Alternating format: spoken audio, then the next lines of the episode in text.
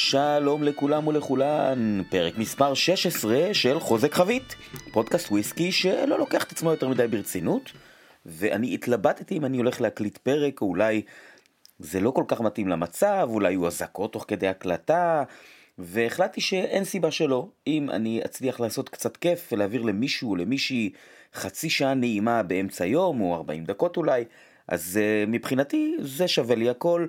זאת המהות של הפודקאסט בסופו של דבר. דרך אגב, גם את המוזנר סירבתי לסגור בשל המצב, כי בירה או יין ולדבר עם אנשים זה מוצר צריכה בסיסי. ובניגוד ללפני 20 שנה, היום ללכת לשתות בירה, או לצורך העניין גם להאזין לתוכן, זה חלק משגרת יום, זה לא בילוי, אלה לא מותרות, ואם אני יכול לאפשר למישהי לפגוש חברה לשעתיים ולהרגיש יותר טוב, זאת המהות של העסק שלי, אז כמו שזאת המהות של הפודקאסט, אז, אז זהו. אז אני מקליט את הפרק הזה, ואנחנו מתחילים. מה יש לנו היום בפרק? בפינת המונח נמשיך אל השלב הבא של ייצור וויסקי, והפעם נעסוק בתהליך התסיסה, תהליך שאני אישית כצרכן חווה אותו כיותר ויותר חשוב בשנים האחרונות, ואני מתכוון לזה שזה ניכר שהמזקקות מתייחסות אליו יותר ברצינות, ולו בשל העובדה שהן מדברות עליו ואפילו משחקות איתו, לפחות כמובן חלקן, לא כולן. בפינת החדשות יהיו לנו שלושה אייטמים היום. את פינת ההיסטוריה ואת פינת עומף תואם אני שוב עושה עם קשר ביניהן כמו שעשיתי בפרק 15, והפעם אני עושה זה תוך כדי שאני מתקן איזה עוול קטן, ומתייחס לוויסקי יפני, מה שכמעט לא עשיתי בפודקאסט, אני חושב רק באייטם אחד, ודי חשוב האמת, אני אזכיר אותו פה, שהיה בפינת החדשות. לפני שמתחילים, אני רוצה להגיד תודה לכל מי שהשתתף בסדנה השנייה של חוזק חבית, שעסקה במזקקת טליסקר, וקצת לספר לכם. כמו בסדנה הראשונה, גם כאן עשינו טעימה של ארבעה פלייטים בצורה עיוורת, רק בסוף הסדנה הוצאתי את הבקבוקים וכולם הבינו וגילו מה הם טעמו. ב flight הראשון עשינו את flight הצעירים, טעמנו Talisker Storm, מול בקבוק עצמאי של Hunter Laing מסדרת Hepburn's Choice, בן תשע, בחבית שרי וב-46% אלכוהול. אני חושב שהוגן לומר שה Storm הפתיע לא מעט אנשים, שזה ביטוי שלעיתים מדלגים עליו בשל צעירותו או בשל מחירו, אני עושה את זה במרכאות פה באוויר, המחיר שלו שהוא נוח מדי, אבל אני חושב שבטעימה עיוורת הוא עובר יותר טוב ממה שמייחסים לו, שזה חלק מהעניין של טעימה עיוורת כמובן. וההבלונס שלי היה טעים, ואני חושב שקצת חטאנו לו, כי הוא צריך זמן בכוס, אחרי שעה בכוס הוא מאוד השתפר, שזה לא מפתיע מחבית שרי, וזה כמובן אה, אחרת כשקונים בקבוק שלם, ואחרי שבוע שבועיים הוא מתחמצן ונפתח, אז אה, לדעתי פה נגיד, אה, זה דוגמה לטעימה שיכולה טיפה... פחות להחמיא לבקבוק שלדעתי יש לו פוטנציאל יותר ממה שהרגשנו אותו. בכל אופן, ב flight השני עשינו טעימת מבוגרים והשווינו טליסקר 30 שנה, מהדורת 2014, טליסקר 18 וטליסקר 25, גם הוא מ-2014. כאן הדעות היו קצת יותר אה, חלוקות.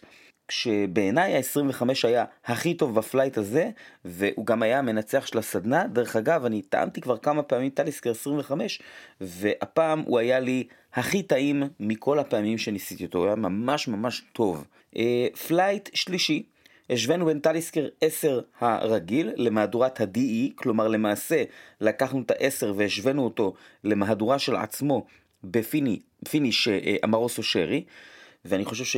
הטליסקר 10 הפתיע את רוב המשתתפים באיכות שלו, הוא דורג אצל לא מעט מהאנשים יחסית גבוה, וכשטועמים עיוור זה חלק מהקסם, שטועמים אותו אחרי שטעמו 30 ו-25 ו-18 בלי לדעת מה זה מה, אז באיזשהו מקום אנחנו מדרגים רק לפי הטעם, לא לפי הגיל, לא לפי המחיר, ופתאום יש את ההפתעה הזאת. וזהו, ה flight הרביעי היה ה flight של החזקים, השווינו בין ה-57 North המוכר והטוב לבין מהדורת השמונה שנים מהריליס של דיאג'ו של 2020 שהיה ב finish רום שאני חושב שזה הביטוי שהכי הרבה משתתפים זיהו וזו בשבילי הייתה פעם שלישית שאני טועם אותו אהבתי אותו יותר מאשר בפעמים קודמות, אבל הוא עדיין היה לי מתוק מדי. אמ, בהחלט אחלה וויסקי שבעולם, ב-57.8% אלכוהול, אבל הוא לא הגיע אצלי למה שנקרא top 3, ורוב המשתתפים מאוד מאוד אהבו אותו, שזה כמובן מה שקובע. אז זהו, היה טעים והיה כיף ומאיר עיניים ואף וחך. אני מקווה שבזמן הקרוב תהיה עוד סדנה של חוזק חבית, וזהו, בואו נתחיל את הפרק, אני עובר לפינת המונח.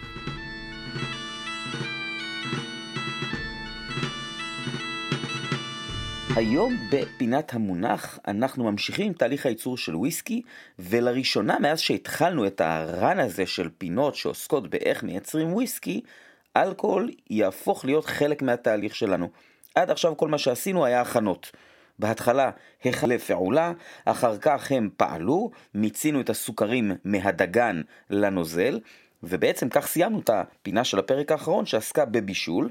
סיימנו אותה עם זה שיש לנו בידיים וורט, תירוש שעורה, או לצורך העניין תירוש של דגנים, כלומר נוזל מתוק, שאני מזכיר שהוא יכול להיות צלול או עכור בהתאם לכמה סיננו אותו, ואני גם מזכיר שלמרות שהבישול מתבצע בטמפרטורה גבוהה, הוורט עובר דרך מחליפי חום, heat exchangers, ומקורר לבערך 20 מעלות.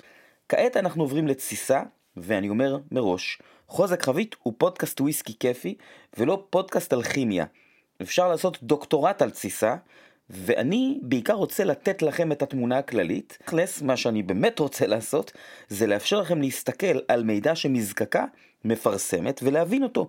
אם זה על הייצור שלה באופן כללי, ואם זה על מהדורה מיוחדת. אני אתן לכם שתי דוגמאות. אחד, ה Allta של גלן מורנג'י, ושתיים, המהדורה שהגיעה לארץ לא מזמן של איזשהו single cask של לוך לומונד שהשתמשו בו בשמרי יין. מה זה אומר? תהליך התסיסה הוא בגדול דייט לוהט בין שמרים לסוכר. השמרים מפרקים את הסוכר ובעצם מייתקים אותו לאו, מייצרים שני תוצרים, אלכוהול ו-CO2. התוצר של הפעולה הזו שנקראת תסיסה נקרא שיכר. יש הרבה סוגים של שיכר בהתאם לחומר הגלם שלו ולאלמנטים בתהליך הייצור. דוגמאות, יין הוא שיכר ענבים, סיידר הוא שיכר תפוחים או שיכר אגסים, צ'ויה זה שיכר שזיפים יפני, ובירה היא שיכר דגנים. תהליך התסיסה בעולם הוויסקי, גם הוא בעצם מייצר שיכר דגנים. לשיכר הזה קוראים ווש. ההבדל העיקרי בין בירה לבין ווש של תעשיית הוויסקי הוא שבבירה משתמשים בקשות, בווש לא משתמשים בקשות. יש עוד הבדלים, כמו למשל סוגי השמרים שבהם משתמשים, אורכי התסיסה, והחומר ממנו עשויים המיכלים בהם התסיסה מתבצעת. בגדול, תהליך התסיסה מתרחש כך. הוורט מוזרם למכלי תסיסה שנקראים washbacks או fermentation tanks, באנגלית fermentation זה תסיסה. למכלים הללו מוסיפים שמרים, והשמרים הללו עובדים לאורך מספר ימים, כשבסופם, בסוף הימים האלה, בסוף התקופה הזו, מתקבל הווש. חוזקו של הווש לרוב נע סביב 7-8% אלכוהול, למרות שיש יוצאי דופן כמו למשל הווש בספרינג בנק שלמיטב זיכרוני הוא בערך 5% אלכוהול, אולי אפילו 4.5%. לווש, דרך אגב, יש טעם שמאוד מזכיר בירת חיטה. לי יצא לטעום את הווש של טומטין בטומטין, שלפו לי בביקור שם איזה מין, אה, אה, כמו מין פחית כזאת, מורידים את זה עם חבל פנימה ומוציאים את זה. אה, אז אה, זהו, על פניו, הסיפור הזה של תסיסה נשמע פשוט. עכשיו אני אתן כמה פרטים כדי שתבינו שיש כאן יותר מורכבות ממה שנראה לעין, או כמובן מה זה נראה לעין, ממה שאני סיפרתי ממש כרגע. אנחנו נעשה את זה בשלוש נקודות כדי לפשט את הדברים. נקודה מספר אחת, ממה עשויים הוושבקס? מכלי התסיסה עשויים באופן מסורתי מעץ. ברוב המקרים מעץ אורן, באנגלית קוראים לזה אורגון פיין, לעתים גם מסוגים אחרים, כמו למשל מעץ ברוש. ישנן מזקקות שבהן מכלי התסיסה עשויים ממתכת. מכיוון שבתסיסה ישנה גם פעילות בקטריאלית מעבר לפעילות של השמרים, שעליה אני אפרט עוד רגע, שימוש בעץ מאפשר פעילות יותר משמעותית של בקטריות שתורמות או משנות את ההרכב הכימי של הווש שנוצר. הביטוי של זה עבורנו הוא במנעד הטעמים והניחוחות. יש כאלה שטוענים שההבדל הוא לא כזה גדול. מצד שני, יש כאלה שטוענים שמזקקה שמחליפה את הוושבקס שלה, נגיד עוברת מעץ למתכת במסגרת איזה שהן עבודות שיפוץ, מאבדת חלק מהאופי, או אולי נכון יותר לומר, האופי של הווש משתנה, ולכן האופי של הוויסקי משתנה. לציין שוושבקס ממתכת הם קלים יותר לתחזוקה ולניקוי, למשל מהבקטריות הללו. מצד שני, בקור של סקוטלנד המתכת מתקררת מאוד וצריך להשקיע יותר בלהגיע לטמפרטורת העבודה הנכונה של תסיסה. זאת אומרת, יש פה, לכל אחד מהסוגים, יש את היתרונות שלו ואת החסרונות שלו. נעבור לנקודה 2. באילו שמרים משתמשים בתסיסה? ישנן משפחות של שמרים, בכל משפחה יש כל מיני זנים, חלקם עובדים מהר, חלקם עובדים לאט, חלקם מייצרים יותר אלכוהול, חלקם מייצרים פחות אלכוהול. צריך להבין שמעבר לשני התוצרים שציינתי קודם, אלכוהול ו-CO2, שמרים גם יוצרים תרכובות כימיות שנקראות אסטרים. האסטרים תורמים לניחוחות שיוצאים מהנוזל, שאנחנו מרגישים אותם בכל מיני צורות. הבחירה בסוג או סוגי השמרים שבהם מזקקה משתמשת בתהליך התסיסה, מאוד משפיעה על אופיו של הווש, וכמובן אופיו של הוויסקי. נקודה שלישית, שהיא למעשה המשך ישיר של הנקודה השנייה. מה אורך התסיסה? ישנן מזקקות עם תסיסה קצרה מאוד. שתי דוגמאות, אוקנטושן עם 50 שעות תסיסה, וגלן גוין עם 56 שעות. יש כאלה עם תסיסה קצת יותר ארוכה, כמו למשל גלן מורי וגלן פידיך עם 60 שעות תסיסה, בלוויני עם 65 שעות. יש כאלה שהתסיסה שם היא כבר ממש ארוכה, כמו ברוכלדי עם אזור ה-80 שעות, ולוחלומונד, ששלל מותגי הוויסקי שיוצאים ממנה, אף אחד מהם לא עושה תסיסה של פחות מ-70 שעות, אומרים שחלקם גם יותר מ-100. רובו המכריע של האלכוהול בווש נוצר במהלך 48 השעות הראשונות של התסיסה. אז מדוע לעשות תסיסה של 70 שעות, 80 שעות, 100 שעות, מה זה תורם? הרי את האלכוהול כבר יש לי. אז אני נותן לכם איזשהו כלל אצבע, שוב פעם, שמתאים לפודקאסט וויסקי ולא לפודקאסט על כימיה. כלל האצבע הוא, ככל שהתסיסה יותר ארוכה, הווש עשיר יותר בתרכובות כימיות שונות. למשל האסטרים האלה שהזכרתי קודם. תסיסה ארוכה למעשה מאפשרת לכל מיני בקטריות להצטרף לחגיגה, לתהליך, ולהשפיע על אופיו של הווש. למשל, בקטריות שאוכלות שמרים שכבר מתו, או ניזונות מחומר אורגני אחר שיש בוורט, למשל אם זה וורט עכור, שעבר סינון חלקי. הבקטריות האלה מייצרות כל מיני חומרים כימיים שאנחנו מקבלים כניחוחות וכל מיני טעמים. אני רוצה לתת דוגמה אחת כדי לא לחפור על זה יותר מדי. בערך 30 שעות אחרי שהתחילה התסיסה, בעיקר 50 שעות אחרי שהתחילה התסיסה, בקטריות שמייצרות חומצות לקטיות ואסטרים שונים מתחילות לשגשג בנוזל התוסס. ההבדל שהן יכולות לייצר בתסיסה אחרי 70 שעות, לעומת תסיסה שעצרו אותה אחרי 50 שעות, משנה לחלוטין את אופיו של הווש, יכול לתת לו כל מיני ניחוחות חלביים, גבינתיים או פירותיים, שפשוט לא היו אם התסיסה הייתה עוצרת קודם. אז אתם יכולים לשאול למה לא תמיד לעשות תסיסה ארוכה. התשובה היא שלא כולם רוצים את כל העומס הזה בווש שלהם. יש כאלה שרוצים ווש שהוא יהיה יותר נקי או יותר קליל, ואלמנטים אחרים בייצור הוויסקי יהיו אלה שבעיקר משפיעים. לסיכום, אני אוסף את כל הדבר הזה. בתהליך התסיסה, הוורט הופך לווש, שיכר דגנים עם תכולה אלכוהולית נמוכה של סביב 8% אלכוהול. אופיו של הווש, טעמיו וריחו ישפיעו מאוד על הוויסקי. האופי הזה משתנה ממזקקה למזקקה ונקבע על ידי, אחיר... סליחה, על ידי עכירותו או צלילותו של הוורט. החומר ממנו עשויים מכלי התסיסה, אמרנו עץ מאיזשהו סוג או מתכת מאיזשהו סוג, וסוג או סוגי השמרים ואורכה של התסיסה. הערה מספר אחת, אתם מכירים אותי, אני תמיד חייב לתת הערות בסוף, כן? ככה זה פולנים. זה, זה, זה החצי, אל תדאגו. את, אתם עכשיו מדברים עם החצי השני, עם הדרכון הפורטוגלי, שזה חשוב מאוד. אוקיי, אה, הערה ראשונה, בשנים האחרונות יש יותר ויותר מזקקות שמודעות לחשיבות של התסיסה, או יותר נכון, שמחצינות את המודעות הזאת, או שמשתמשות בה.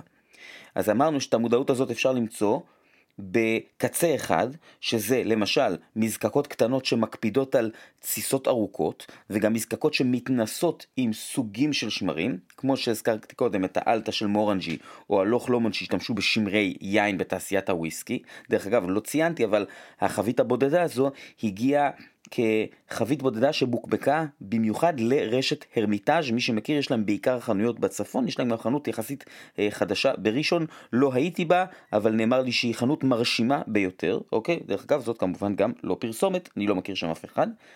אה, אז זה קצה אחד. הקצה השני של הדבר הזה, של המודעות לחשיבות של התסיסה, לפעמים דווקא בא מהכיוון של הצרכנים. ההצלחה של תעשיית הוויסקי בעולם גרמה למזקקות שונות להתייעל. חלק מההתייעלות הזאת הוא קיצור זמני תסיסה למינימום ההכרחי. כלומר, אמרתי קודם שאחרי 48 שעות רוב האלכוהול נוצר. אז היו פשוט מזקקות, שנגיד מזקקות שפתאום הפכו למאוד פופולריות בזמן קצר, כמו למשל ארטבג, או מזקקות של תאגידים גדולים שמייצרות בעיקר נוזל לבלנדים, כמו למשל קולילה. מזקקות כאלה הואשמו, אני עושה פה במרכאות, כן? זה לא משפט, אבל האשימו מזקקות כאלה בעשור האחרון בקיצור זמני התסיסה על מנת להתייעל, ולכן שינוי של אופיו, כלומר, אמרו שארדבג קיצרו את התסיסות שלהם בגלל שהם רצו להספיק לעמוד בביקושים, ובעצם שינו, יש לדעתם של אנשים מסוימים, פגעו באופיו של הוויסקי. הערה מספר 2 בעבר, במזקקה היו עושים לרוב או שתיים או שלוש תסיסות בשבוע העבודה, כמובן בהנחה שהמזקקה אה, עובדת באופן אה, קבוע ורציף. לרוב, אחת מהתסיסות האלה הייתה תסיסה יותר ארוכה, קראו לה תסיסת סוף השבוע, Weekend Fermentation. למה? כי בעצם היו מתחילים את התסיסה והולכים לסוף שבוע, המזקקה לא עובדת בסוף שבוע, והתסיסה הייתה פשוט אה, מתרחשת. היום בעידן שבו מזקקות עובדות בווליום יותר גבוה ומנסות לייצר יותר מהמוצר שהוא גם יותר אחיד, תסיסת סופה שנמשכת פתאום עוד איזה חצי יום כי מישהו ביום שני בבוקר בהנגובר מיום ראשון ולא הגיע לעבודה, זה נגיד משהו שקורה קצת פחות. זו הייתה פינת המונח שלנו ואנחנו סיימנו אותה עם ווש אלכוהולי ואנחנו בשבוע הבא או בפרק הבא, אני מקווה שזה יהיה בשבוע הבא, נזקק אותו ונעבור עכשיו לפינת החדשות.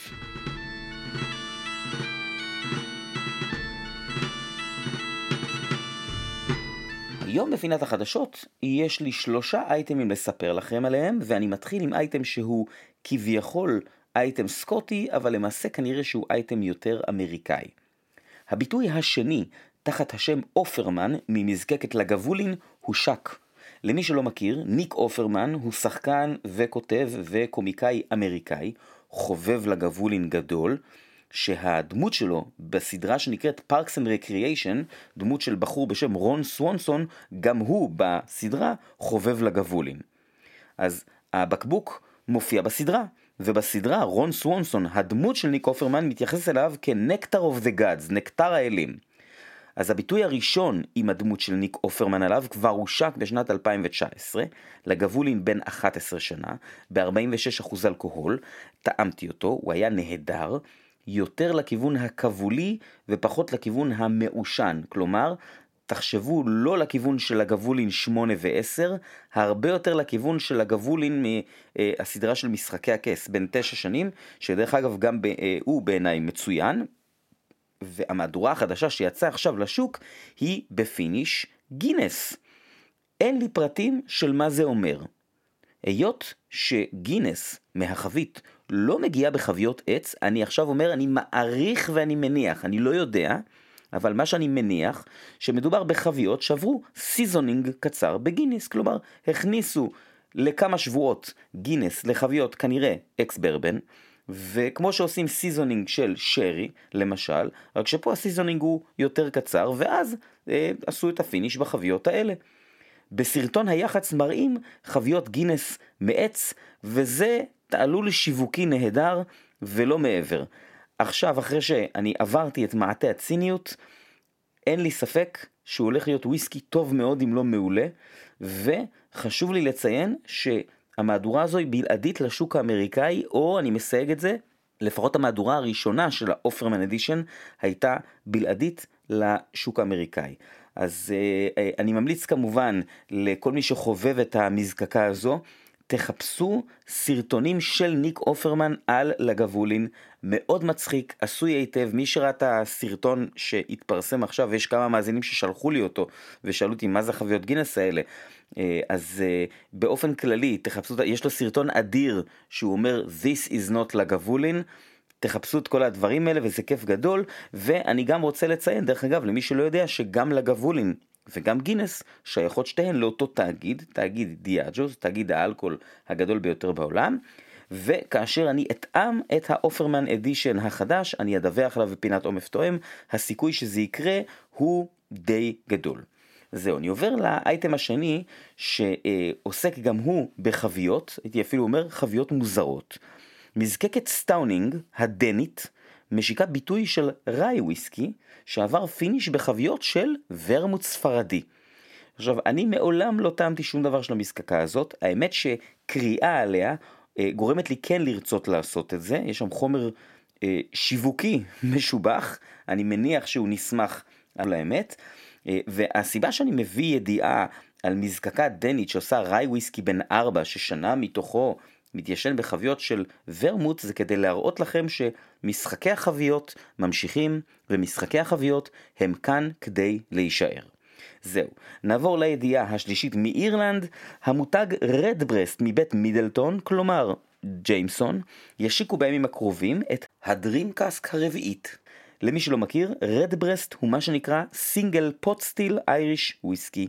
זה מונח שאני כבר רשמתי לפניי שאני צריך להתייחס אליו בעתיד, כרגע רק בשביל להסביר במשפט, סינגל פוט סטיל זה סגנון וויסקי אירי שנעשה בזיקוק דודי, משעורה של חלקה עבר על תתה וחלקה לא עבר על תתה ואתם היום יודעים ששעורה שלא עברה על תתה בעצם אה, אי אפשר למצות את הסוכר ממנה לתוך, ה... אה, לתוך הוורט, אוקיי? למה עושים כזה דבר? יש לזה סיבות היסטוריות, יש לזה גם אופי מאוד מאוד מסוים לוויסקי הזה, יש הרבה אנשים שמאוד אוהבים single pot still Irish whiskey, גם אני, ו Redbreast באופן כללי הוא וויסקי נהדר גם בביטויים הפשוטים שלו.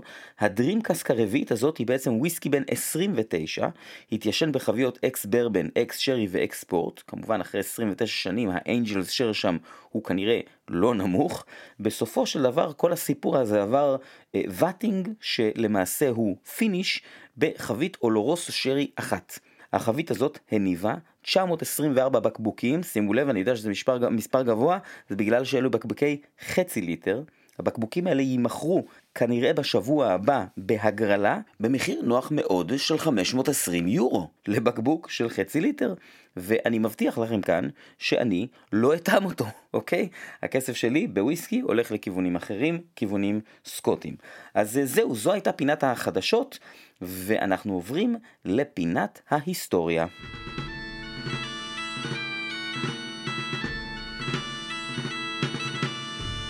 היום בפינת ההיסטוריה אני רוצה להתייחס למדינת וויסקי שעד כה כמעט ולא התייחסתי אליה, למעט אותו אייטם בפינת החדשות, והמדינה הזו היא יפן. אנשים רבים חושבים שוויסקי יפני הוא דבר יחסית חדש, וזה לא ממש נכון. כלומר, בוודאי שיחסית לוויסקי אירי וסקוטי, וגם לוויסקי אמריקאי, וויסקי יפני הוא תופעה חדשה. אבל מזקקת המלט הראשונה ביפן, ימזקי, נבנתה כמעט לפני 100 שנה, ב-1923, והסינגל מלט היפני הראשון בוקבק ב-1929. אז איפה הכל התחיל, ולמה דווקא אז? הסיפור הזה כולל בעצם שני אישים חשובים, וברוב המקרים אתם תקראו איזשהו סיפור שידגיש מאוד את חשיבותו של אחד מהם, ויפחית מאוד את חשיבותו של השני. אני אנסה לעשות סינתזה בין שני הסיפורים האלה, ובעיקר לשים על ציר הזמן אירועים חשובים בתעשיית הוויסקי היפנית. אז הסיפור שלנו מתחיל עם בחור בשם שינג'ירו טורי. הוא ב-1899 פתח חנות יין ואלכוהול באוסקה שביפן. ב-1907 הוא עשה מהלך עסקי חכם, והחל לייצר ולמכור יין מחוזק ומתוק בסגנון של פורט, והוא קרא לו אקדמה פורט. אני לא נכנס לזה מאוד, יש פה עניינים של דיו, של זכויות יוצרים, אה, אבל עד 1973 עדיין קראו למוצר הזה פורט, אחרי זה הפסיקו להשתמש במילה הזאת כי מה שנקרא, אה, איך לומר בעדינות, זה לא פורט, אוקיי? זה לא, לא מיוצר בעמק הדור או בפורטוגל וכן הלאה, אבל בכל אופן האקדמה הזה אה, הוא יין פופולרי מאוד ביפן עד היום, ומי שאוהב יין שווה לקרוא קצת על אקדמה, על הפרסומת עם העירום הנשי אה, הראשון, הפרסומת הראשונה עם עירום נשי ביפן, אה, דרך אגב עירום נשי זה כתפיים חשופות, בכל אופן שינג'ירו טורי עשה חיל בעסקי אלכוהול וכנראה שעם האוכל בא לו התיאבון. ועכשיו אני מחזיר אותנו אחורה בזמן לשנת 1894 לעיר הירושימה שבה נולד בחור בשם מטסקה טקצורו, הוא לא נולד בחור, הוא נולד תינוק, כן? אבל הוא נולד בה וטקצורו נולד למשפחה שעסקה בייצור של סאקה. ב-1918, בהיותו בן 24, הוא נסע לסקוטלנד מטעמה של חברה בשם שצו שוזו, מבשלות שצו. אוקיי, מבשלות, אה, אה, יכול להיות מבשלות בירה, יכול להיות גם מבשלות של סאקה. בכל אופן הם שלחו אותו כדי ללמוד איך מייצרים וויסקי. הכוונה הייתה שכשהוא ישוב, אז הוא בעצם יסייע לשצו שוזו להקים מזקקת וויסקי. טקצורו למד שנתיים כימיה באוניברסיטת גלזגו, הוא עשה התמחות בשתי מזקקות מלט, לונגמורן והייזלברן, שדרך אגב, אני מציין פה, כשהוא היה שם, הייזלברן הייתה מזקקה ולא מותג של ספרינגבנק. ואני קראתי במקום אחד שהוא בילה באוקנטושן, אבל אני לא לגמרי בטוח שזה נכון. בכל אופן, ב-1920 טקצורו שב ליפן עם אשתו הסקוטית ריטה, והוא מגיע ומגלה לאכזבתו שחברת שצו שוזו נקלעה לקשיים, והיא שינתה את התוכניות שלה, והיא לא תקים מזקקה. וההמשך של הסיפור כמעט כותב את עצמו. ב-1923 הוקמה מזקקת ימזקי על ידי חברה בשם סנטורי, שהייתה בבעלותו של שינג'ירו טורי. בחברה הזו, מי שעבד וסייע להקים את המזקקה, לבנות אותה, לתפעל מובן, מטסקה טקצורו. ב-1929 בוקבק ה single malt היפני הראשון, ימזקי שירופודה, ימזקי White Label, תווית לבנה. טקצורו המשיך לעבוד בחברת סנטורי עד 1934, ואז היחסים של שני החבר'ה האלה, טורי וטקצורו, עלו על שרטון.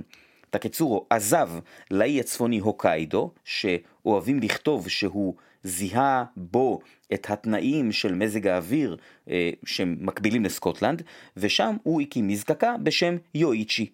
את הדודים של יואיצ'י הוא עיצב בעצמו בהשראה של דודי הזיקוק של לונגמון, איפה שהוא התמחה, והם הותקנו ב-1936.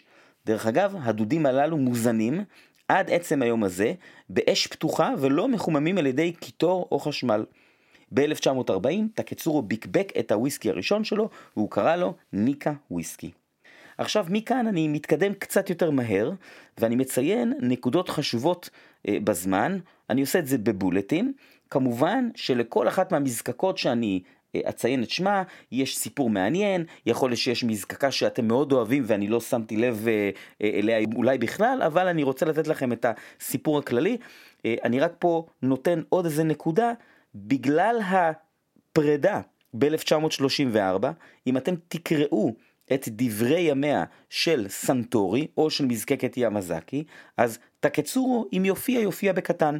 ואם אתם תקראו את דברי ימיה של חברת ניקה או של טקצורו, אז העובדה שהבן אדם אחראי לסינגל מלט הראשון שיצא ביפן ולמזקקת המלט הראשונה שנבנתה בה באחריות כלשהי, אה, כנראה שזה יהיה קצת פחות בולט. אוקיי, אז אני פה ניסיתי לעשות את הסינתזה, להראות לכם את המאוחד והמשותף בין שני האישים הללו שהם מאוד חשובים בהיסטוריה של הוויסקי היפני. ב-1955 מוקמת מזקקה בשם קרואיזאווה. היא תעבוד עד שנת 2000, ב-2000 היא תפסיק לעבוד, בסופו של דבר ב-2011 היא תפורק, ואחד הדודים שלה, אנחנו נפגוש אותו שוב בהמשך היום. ב-1960 מוקמת עוד מזקקת וויסקי במקום בשם ימנשי על ידי בחור בשם איוואי קיצ'ירו. איוואי קיצ'ירו בזמנו עבד בשצו שוזו, והוא בעצם נדבק מתקצורו בשיגעון הוויסקי. את המזקקה בימנשי הוא הקים בשביל חברה אחרת שלמיטב זיכרוני קוראים לה הומבו שוזו. בכל אופן, את הדודים הוא עיצב לפי התרשימים של טקצורו, והמזקקה הזו בימנשי עברה שלושה מיקומים, והיא עברה כמה גלגולים, היא נפתחה ונסגרה שוב ושוב, היא ירדה לדרום, עברה לצפון.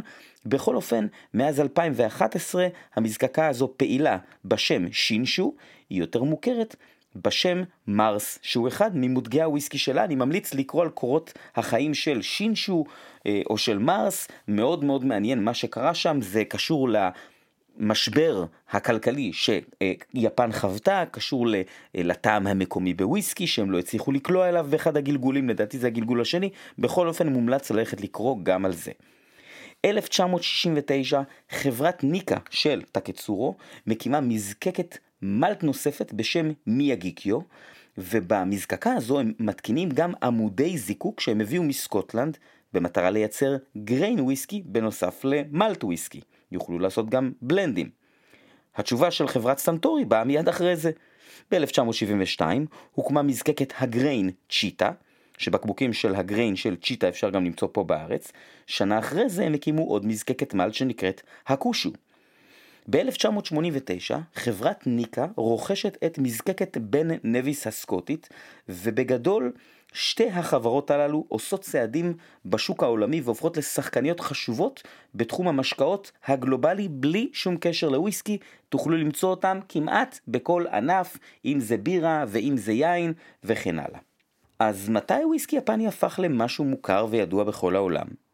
כמובן שגם פה יש סיפור שהוא קצת יותר ארוך, אבל אני אתן לכם שתי נקודות זמן כדי להבין בקצרה מתי ואיך זה קרה. נקודה ראשונה, בשנת 2001, יואיצ'י 10 שנים נבחר על ידי וויסקי מגזין לוויסקי הטוב ביותר בעולם, ומה שנקרא, הסוד יצא החוצה. הביקוש לוויסקי יפני התחיל לעלות בעולם, וזה נתמך בשני דברים נוספים.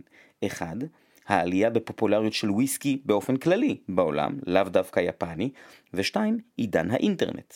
הדחיפה השנייה, שכבר ממש טרפה את הקלפים, נעשתה על ידי ג'ים מורי ב Whisky Bible שלו בשנת 2015.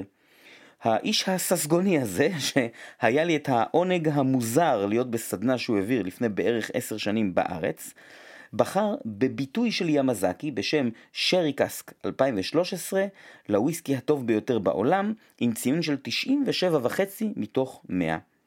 עכשיו, אתם יכולים לאהוב או לא לאהוב את האיש הזה, את הסטייל שלו, את פועלו, זה לא משנה. הוויסקי היפני חווה עליית מחירים מטורפת והגיעו כל מיני תופעות בעקבותיה. אחת מהן היא תפוצה רחבה בהרבה של בקבוק של וויסקי שאינו יפני ביפן, וניצול החוק שמאפשר לקרוא לו וויסקי יפני, אתם מוזמנים לחזור לפינת החדשות של פרק 10 ולהיזכר בחוקים האלה, או יותר נכון, בהיעדרם. אה, או תופעה אחרת היא הקמתן של מזקקות נוספות ביפן, בעיקר בעשור האחרון, ציינתי את זה ששינשו חזרה לעבוד ב-2011, עוד מזקקות לדוגמה הן צ'ישיבו לדעתי 2008, אקשי מ-2016 לדעתי, ועוד כל מיני שמות כמו למשל צונוקי ושיזואוקה, שבה מותקן דוד wash של קרוויזאווה, שנסגרה, או יותר נכון הפסיקה לעבוד בשנת 2000, סגרנו את המעגל. ועכשיו זהירות צנזורה, דוגמה פוגענית לפניכם. נותן לכם רגע לעשות סטופ אם צריך, או להוציא את הילד מהאוטו, מה שאתם מעדיפים. אז ככה, בשנים האחרונות, למעשה עד לפני בערך שנה, כשהיו שואלים אותי מה דעתי על וויסקי יפני, הייתי אומר שבעיניי וויסקי יפני הוא סצנה עטורת כוכבים וכוכבות בסרט פורנו רב תקציב. הכל מדויק והכל במקום, אבל נשמה אין לזה. אני יכול להגיד לכם היום, אחרי שטעמתי מספר דברים חדשים יחסית בשנה האחרונה, כמו למשל הקשי בן שנתיים, שני צ'יצ'יבו בזמן האחרון ועוד משהו שאתם תשמעו עליו היום בפינת עומף תואם, אני מאמץ את אמירתו של דייב ברום. וויסקי יפני הוא וויסקי סקוטי ב-HD. אני אישית לרוב אעדיף את הוויסקי הסקוטי, הלכלוך וחוסר השלמות הזה לי יותר טעימים ויותר מעניינים. אבל אין ספק שכשוויסקי יפני טוב, הוא ממש ממש ממש טוב. אז אנחנו מכאן נעבור ישר לפינת עומף תואם.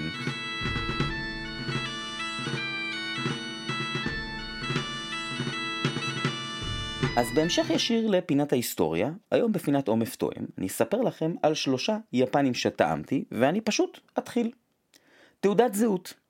היביקי הרמוני, או היביקי ג'פניז הרמוני, הרמוניה יפנית. blend יפני, שמורכב מסינגל מלטים מימזקי והקושו, ומ grain מצ'יטה. אתם יכולים להבין שזה מותג ששייך לחברת סנטורי. הוא הושק ביולי שנת 2015, מיושן בחמישה סוגי חביות, ביניהן ex bourbon, ex sherry וחביות מעץ אלון יפני שנקרא מיזונרה. הוא ללא הצהרת גיל ומבוקבק ב-43% אלכוהול. מחיר לצרכן בארץ מאוד תנודתי בהתאם למלאי שלו. אני חושב שהטווח הוא בערך 400 עד 450, ראיתי גם בפחות וראיתי גם ביותר. אה, אוהבים לציין, ולכן גם אני אציין, שהבקבוק היפה שלו עם 24 הצלעות מייצג את 24 עונות השנה ביפן. טעימה ראשונה, באף בושם, פשוט בושם. הוא מבוסם, הוא מתובל אבל לא בעומס, במין עדינות כזאת, יש שם מתיקות ומרירות משולבות, קצת עסבוניות, ואני לא בטוח שאני אצליח להעביר לכם את התחושה, אבל זה כאילו כמו להריח מקל קינמון, שהמרכיב הקינמוני בו כמעט לא קיים. אוקיי? אני מקווה שאני מצליח להסביר את, את מה שאני חווה כאן. הוא איכשהו מצליח להיות גם אה, עמוס וגם נקי. בפה, הלימה כמעט מושלמת עם האף. הוא מתחיל מתקתק, עסבוני, מתובל, ובפה, בנוס... מה, ש... מה שיש בפה שאין באף זה איזה מין חריפות קצת פלפלית כזאת שלא הייתה באף, וטיפה טיפה חמיצות. האפטר יבש, מעט מריר ובינוני באורכו. הגוף די קל, אבל פחות משציפיתי, ובשביל בלנד צעיר, הוא פשוט מעולה. דרך אגב, אני חושב שבטעימה עיוורת הייתי מנחש שהוא קצת יותר אלכוהולי, נגיד 45% כזה. מכיוון שהבקבוק שלי פתוח כבר זמן מה, אני חיכיתי רק רבע שעה ולא את ה-20 דקות המקובלות, ובזמן הזה האף קיבל איזה טוויסט מתוק, משהו ונילי ומאוד מאוד מרוכז, שממש תפס את כל הפרונט שלו, כל הטיבול הזה שהיה קודם עבר לרקע, בפה הוא נעשה גם מתוק יותר, אבל לא בצורה כזאת אה, אה, קיצונית כמו באף, והחריפות שלו מאוד מאוד התנתנה והאפטר התקצר. אני ללא ספק העדפתי אותו במזיגה הראשונה, אבל שוב חשוב לי לציין, זה בקבוק שכבר התחמצן, המפלס שלו הוא מתחת לחצי, ובהחלט יכול להיות שמזיגה מבקבוק חדש הייתה צריכה 20 דקות בכוס כדי לקבל מה שאני קיבלתי מיד. שורה תחתונה, זה וויסקי נהדר, ובעיניי זו דוגמה טובה לזה ש... אה, לאמירה הזו של דייב ברום שוויסקי יפני הוא וויסקי סקוטי ב-HD, אני טעמתי לא מעט בלנדים סקוטים בחיים שלי, אני לא חושב שהרבה מהם היו עשויים כל כך טוב, ומבחינת תמורה למחיר, בעיניי הוא תמורה טובה למחיר, כשמשקללים כמובן את מצב השוק וכל מה שדיברתי עליו בפינת ההיסטוריה, ביקוש של וויסקי יפני וכן הלאה. אני עובר לטעימה הבאה. תעודת זהות, ניקה יואיצ'י, סינגל מלט יפני ממזקקת יואיצ'י, הושק ב-2016, כלומר, זאת מהדורת נאס, מהדורה ללא ציון גיל, שהיא לא היואיצ'י 10 שנבחר על ידי הוויסקי מגזין לוויסקי הטוב בעולם, אני בכוונה מדגיש את העניין הזה שזו לא אותה מהדורה שאני אה, טועם. אה, אני קראתי בכמה מקומות שהוא מתיישן בחביות אקס ברבן ואקס שרי, אבל לא מספיק מקומות, אני לא חותם על זה. בכל אופן הוא מבוקבק ב-45% אלכוהול ומחירו לצרכן סביב 350-400 שקלים לבקבוק. טעימה ראשונה, עשן שמזכיר עץ נשרף, זה ישר עולה לאף. עשן שהוא לא כבד אבל באף הוא מרגיש כזה דחוס. יש פה גם איזה פירותיות שהיא נמצאת מאחורי העשן והיא כאילו משתלבת בו, כאילו שורפים תפוח או משהו כזה. אף לא מורכב, מאוד נקי ומאוד ישיר.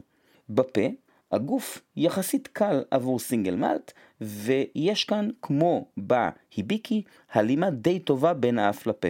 העישון הקל הזה תופס מקום מרכזי בפה, וזה בעיקר מה שהוא נותן. יש כאן קצת מתיקות, ומה שמאוד מאוד אהבתי זה את האפטר טייסט שלו. הוא היה מאוד ארוך, הוא היה קצת קצת מריר בצורה הטובה של מרירות, כמו איזה מין אה, דג'סטיף כזה, והטעמים של העשן קיבלו באפטר ושהזכיר לי אפר. זאת סך הכל חוויה נחמדה בהחלט. אחרי 20 דקות בכוס, באף העשן נרגע מאוד, והוא קיבל איזה מין טיבול מתקתק כזה באף, שמזכיר לי משהו הודי. אוקיי, עכשיו אני הולך לתת דוגמה, אה, אני מצטער על הדוגמה הזאת, אבל זאתי הדוגמה שיש לי. זה כאילו להריח שקית של ביסלי פלאפל מרחוק, עם תוספת של משהו מתקתק וקצת קמומיל. זה מה שהיה לי באף. זה היה מעניין, זה היה מוזר, וזה היה מאוד מגניב. לצערי, בפה העשן נרגע, יצאה ממנו מרירות מוגזמת, לא כל כך נעימה, האפטר שלו התקצר ואיבד את רוב האלמנט של האפר שאהבתי, ובשורה התחתונה, אם הייתי יכול לשלב את האף של אחרי עם כל מה שקרה במזיגה הראשונה זה היה נחמד, אבל גם אז לא מעבר לזה. כלומר בעיניי זה וויסקי נחמד, זה לא וויסקי גרוע, זה וויסקי טעים. אני לא חושב שהוא כזאת תמורה טובה למחיר. אני יכול לספר לכם שמחירו של בקבוק כזה ביפן הוא בערך חצי ממחירו בארץ. ואם יש לכם שם מישהו, אז ב-200 שקלים הוא בהחלט אחלה תמורה למחיר. אם יש לכם מישהו שמבקר ביפן, אז אולי עדיף שהוא יביא לכם משהו קצת יותר מעניין. כמו מה למשל? כמו טעימה מספר 3. תעודת זהות. שיזואוקה פרולוג K. סינגל מלט יפני ממזקקת שיזואוקה שהוקמה בשנת 2016. מהדורה בת שלוש שנים שהושקה ב-2020, 5,000 בקבוקים מחביות אקס ברבן במילוי ראשון בלבד, 55.5% אלכוהול. המהדורה הזו היא למיטב ידיעתי הוויסקי בהגדרה של וויסקי בין שלוש שנים הראשון שיוצא משם בטח כמהדורה רשמית והסיבה בגינה המהדורה הזאת נקראת פרולוג K היא שהוויסקי בה זוקק באותו דוד ווש של קרוויזאווה שהזכרתי קודם. מה שמעניין שהוא זוקק פעמיים באותו הדוד, כלומר לא היה להם אז שני דודים, היה להם רק דוד אחד, הדוד של קרוויזאווה והשתמשו בו גם לזיקוק הראשון, גם לזיקוק השני, אנחנו בפינת המונח של הפרק הבא, גם נדבר על זה. כיום יש למזקקה דרך אגב כבר דוד ספיריט, שדרך אגב מחומם על ידי אש גלויה שמוזנת על ידי עץ ולא פחם או משהו אחר, ואני רוצה לציין שיש מין שמועות כאלה שבלקאדר מעורב במזקקה, אני לא יודע אם זה נכון, זה לא איזה משהו שהוא רשמי, אני כן יכול להגיד שה... היו tasting packs כאלה, new make ונוזל מיושן של uh, המזקקה הזו, של שיזואוקה, שהיו של בלקאדר. לי זה גורם קצת לחשוד, אני לא באמת יודע.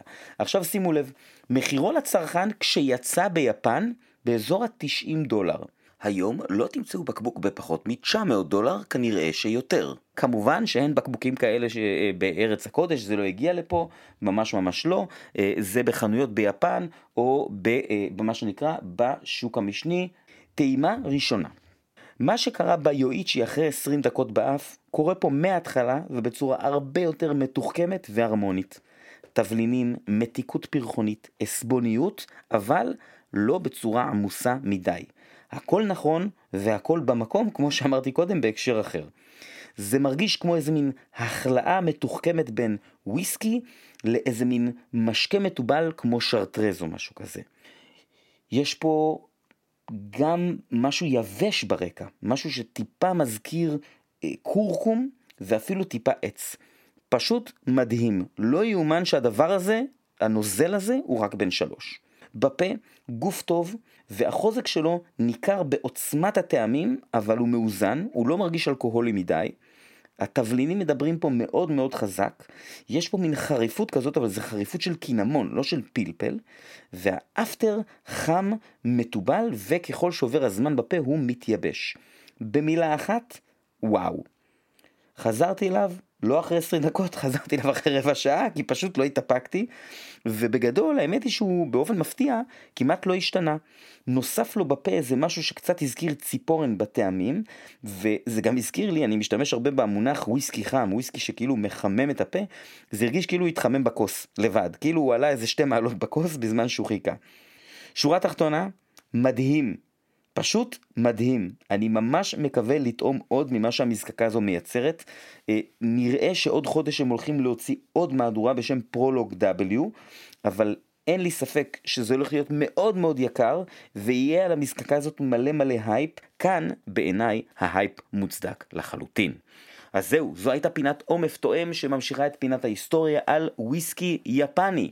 וזהו, אני מקווה שכולכם וכולכן בטוחים ובריאים וגם יאזינו לפרק הזה וזה קצת יעביר להם איזה, אה, מסתבר שבאזור ה-40 דקות אה, מהיום שלהם ואנחנו נתראה בפרק הבא של חוזק חבית. חג שבועות שמח, תודה רבה, ביי!